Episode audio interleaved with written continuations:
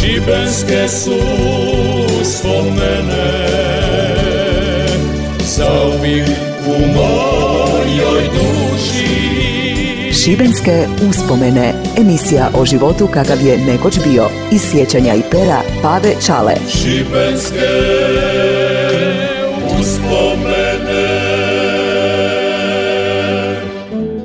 Zdravi mi i veseli bili. Ja sam Pave Čala, rečeni Dobre iz Škopinca i evo danas još jedne moje priče. Nekad davno nisi baš tako moga lipo otići u dućan i kupiti štramac. Za šuštu da ne govorim, to su radili majstori i tapetari. Glavni maštar u Škopincu bija je naš Mišo.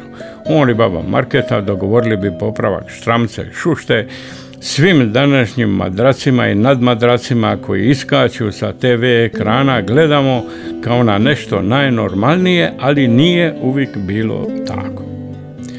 Imati šuštu i štramac bilo je veliko postignuće. Šušta se radila tako da bi napravili veliki drveni okvir sa daskama poredanim ispod na kojima su se postavljale šušte, kako bi mi danas rekli opruge. Oni su se pričvršćivale sa malim brukvama koje su bile u obliku slova U, tako da čvrst obuhvatu šuštu u jednom redu je bilo po 5-6 tih šušta i tako u više redova unutar kutije. Zatim bi se priko tih zabivenih šušta prvo povezalo konopon, a onda priko toga navlačilo malo deblja krpa. Ona se pričvršćivala sa malim brukvicama velike glave. Iznad toga su se postavljala nekakva kućina koju je tribalo lipo i pravilno rasporediti. A onda opet priko toga nova krpa koja na sebi ima dezem predviđen za šušte i štramce, plavkaste, crvenkaste boje, mislim da je bilo i zelenih. Na to bi se u pravilnom rasporedu stavljali botune napravljeni od iste krpe i tapertarskim čavaldušama, iglama od 20 cm zakrivljenim, ima i ravnih, provlačili da te šuštu dobiju ravnu, malo valovitu površinu i tako bi šušta bila spremna za upotrebu. Ali na tu šuštu dolazi i štramac. E, to je već druga priča. Obično bi to bila vuna koju je tribalo nekoliko puta oprati, pa sa nekom spravom iščešljati dok ne postane mekana. Vuna se gargašala sa dvi daske na kojima su bile brukve i ajde, gargašaj.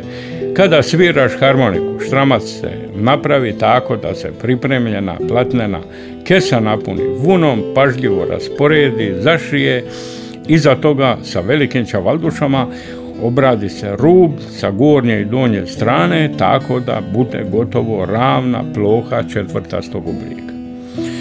Onda istim postupkom, kao i šuštu, rade se i krpeni botuni i njima se zategne štramac sa gornje i donje strane, kad na posljedku u kočetu staviš šuštu i poviše nje štramac, spavanje postaje divota. Moga bi spavati sa obe strane. Prije ovih čuda u nas u kući bila je ležajeva od komušine, listovi kukuruza, u velikoj kesi ili nešto slično, lipo za spavat, ali šuška kad se okričeš da probudiš cijelu kuću. Zato lezi i ne mrda do jutra. Osim toga, treba ga svako malo minjat, a i bagudine su ga jako volili. Kod proizvodnje te šušte koristile su se razne brukve, tanke sa velikom glavom, one u razne druge. Tako sam ja, da bi zaradio koju brukvu, bija prvi asistent našem tapetaru, koji je, kako bi rekla moja baba, cijelo vrijeme nešto reva. Nije joj pasalo, jer on mrmlja neke nerazumljive riječi. Talijanski u redu, ali ono drugo, engleški, ajme majko.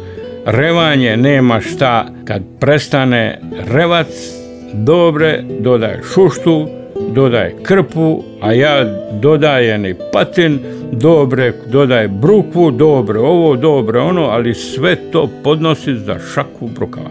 Zato moram priznati da sam ni koju šaku neopazice trajno posudio. Ko ne vidi, ne treba ni vratiti, a uvijek dobro dođe lipa mala nova brukvica.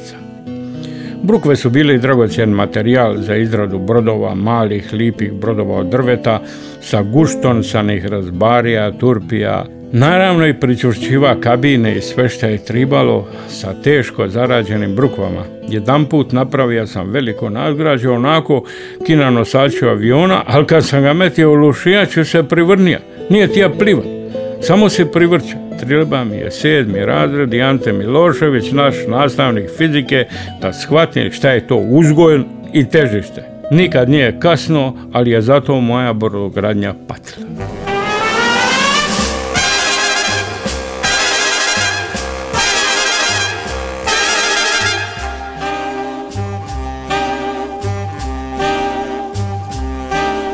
Tražimo se ovom zatonu Gdje nam je more darivalo školjke Gdje nam je sunce opijalo misao Gdje nam je žalo pružalo uz glavu.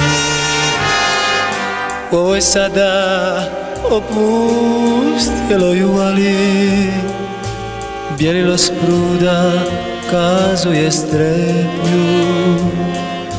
Naši, naši se snovi kao zvijezde Utapaju u dubinama. Naše je nade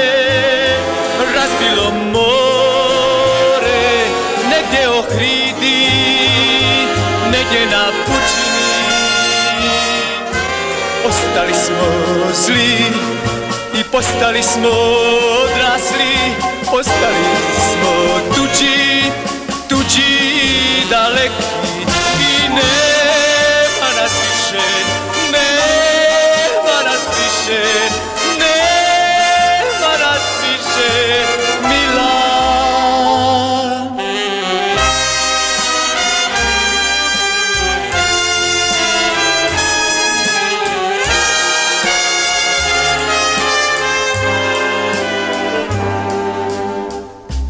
kada je, kada je vjetar raznio Posljednje, posljednje suze djetinstva Galev jedan ostao je sam? Da oplakuje djetinje snove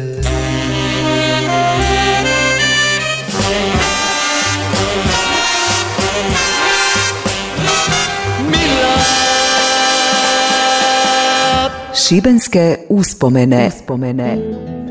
Malo povr moje kuće živio je Boško Marić, koga su, smo zvali glumac. Onda su on i Joja Lovrić, koji je dobija nadimak po mitraljezu Joj iz jednog partizanskog filma, valjda zato što je bija tri glave veći od nas, jedini bi od sviju na ulici moga nositi onako veliki mitraljez, ka Nikoletina Bursač. I tako su njih dva u glumčevom podrumu odlučili napraviti brod, pravi pravcati brod.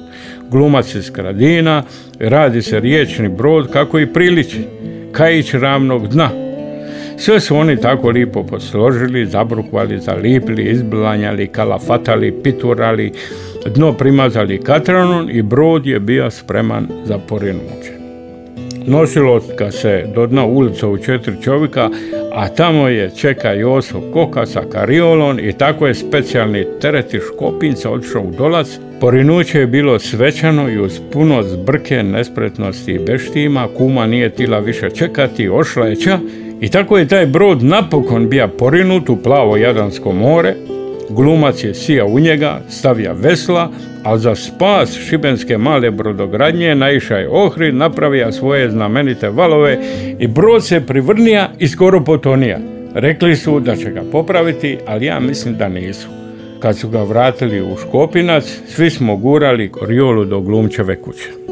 Prošlo je puno vremena od toga. Jedan dan u Zagrebu svratim do Miše Kovača. Mišo, di si, dobre, di si, ovako, po šibensku i lipo smo se prisjetili naše škopinače mladosti, naših starih, koga još ima, koga nema. I iz Nike Mire pita mene Mišo, sićaš li se dobre kad si mi kra brukve dok sam ti marketi radija šuštu i stramac. Ja gledan u čudu, mislija sam da je to velika tajna, ja ću je poniti sa sobom u greb na svetu Anu. Bija sam malešan, mogao sam se lako sakriti. Smijali smo se i pričali budalaštine kad me pozva da idem s njenu kockarnicu. Pravu pravcatu kockarnicu. Nikad prije nisam bio tamo hotel u centru, znaš dobro, reka mi je, ja kad god mogu odem malo baciti. Uvijek samo sto kuna, dok ih ne izgubim. Ritko sam što god dobija, ali se lipo. I tako je i menu platija tih sto kuna, ja sam to brzo izgubio, to mi je bilo prvo i zadnje kockanje. Kad mu je izašla prva ploča, red je bio u četiri čovka od Andrije do Poljane. Kad je čula kako piva Marketa je rekla bome lipo piva, eto kolika je mala crta između pivanja i revanja. Eto, nikad ne znaš šta ti šaka ukradeni brukava mora donijeti u životu. Da si mi živi zdrav prijatelju, volim te. Ima sam samo jednu tvoju ploču dok sam držao homo volans, došao si u lokal i pita, a di su ovdje moje ploče? Ja stari rocker, a nema, kažem. Otišao se u auto, donija mi jedan album i napisa, dragom prijatelju dobri od Miše, evo da i mene diko poslušaš. Post skriptu. Budi mi zdrav i puno pozdrava. Ti si legenda posta za života, ali za mene si samo mate Mišo od Kovača i Škopinca i zato te volim. Dok smo bezbrižno kockali, dogovorili smo se da će on napraviti koncert u Šibeniku i sav prihod ide za zelene. Moj pokojni prijatelj Đuro Utješanović je pričao svoje duhovite dosjetke. Od tih novaca kupili smo 10.000 sadnica bora, pošumili Šubićevac. Osim toga smo podilili i tisuću i po sadnica maslina. Na tom koncertu na Baldekinu donira je i nekoliko garnitura dresova curama iz košarkaškog kluba Revije. Eto, i to je Mišo. Šibenske uspomene. uspomene. Eto, toliko za danas. Kad i uvijek sve ovo morate zafaliti našem županijskom radio Šibeniku i mome vridnom audio producentu Darku Vrančiću. Ako vam se svidilo, ovo opet morate poslušati na Facebooku radija ili pročitati na mom, ako vam je tako draž. Javite mi ako sam vam dosadija, adio vam. Šibenske uspomene. Emisija o životu kakav je nekoć bio. Iz sjećanja i pera Pave Čale. Svake nedjelje iza 13 sati na Radio Šibeniku. Slušaj i sjeti se.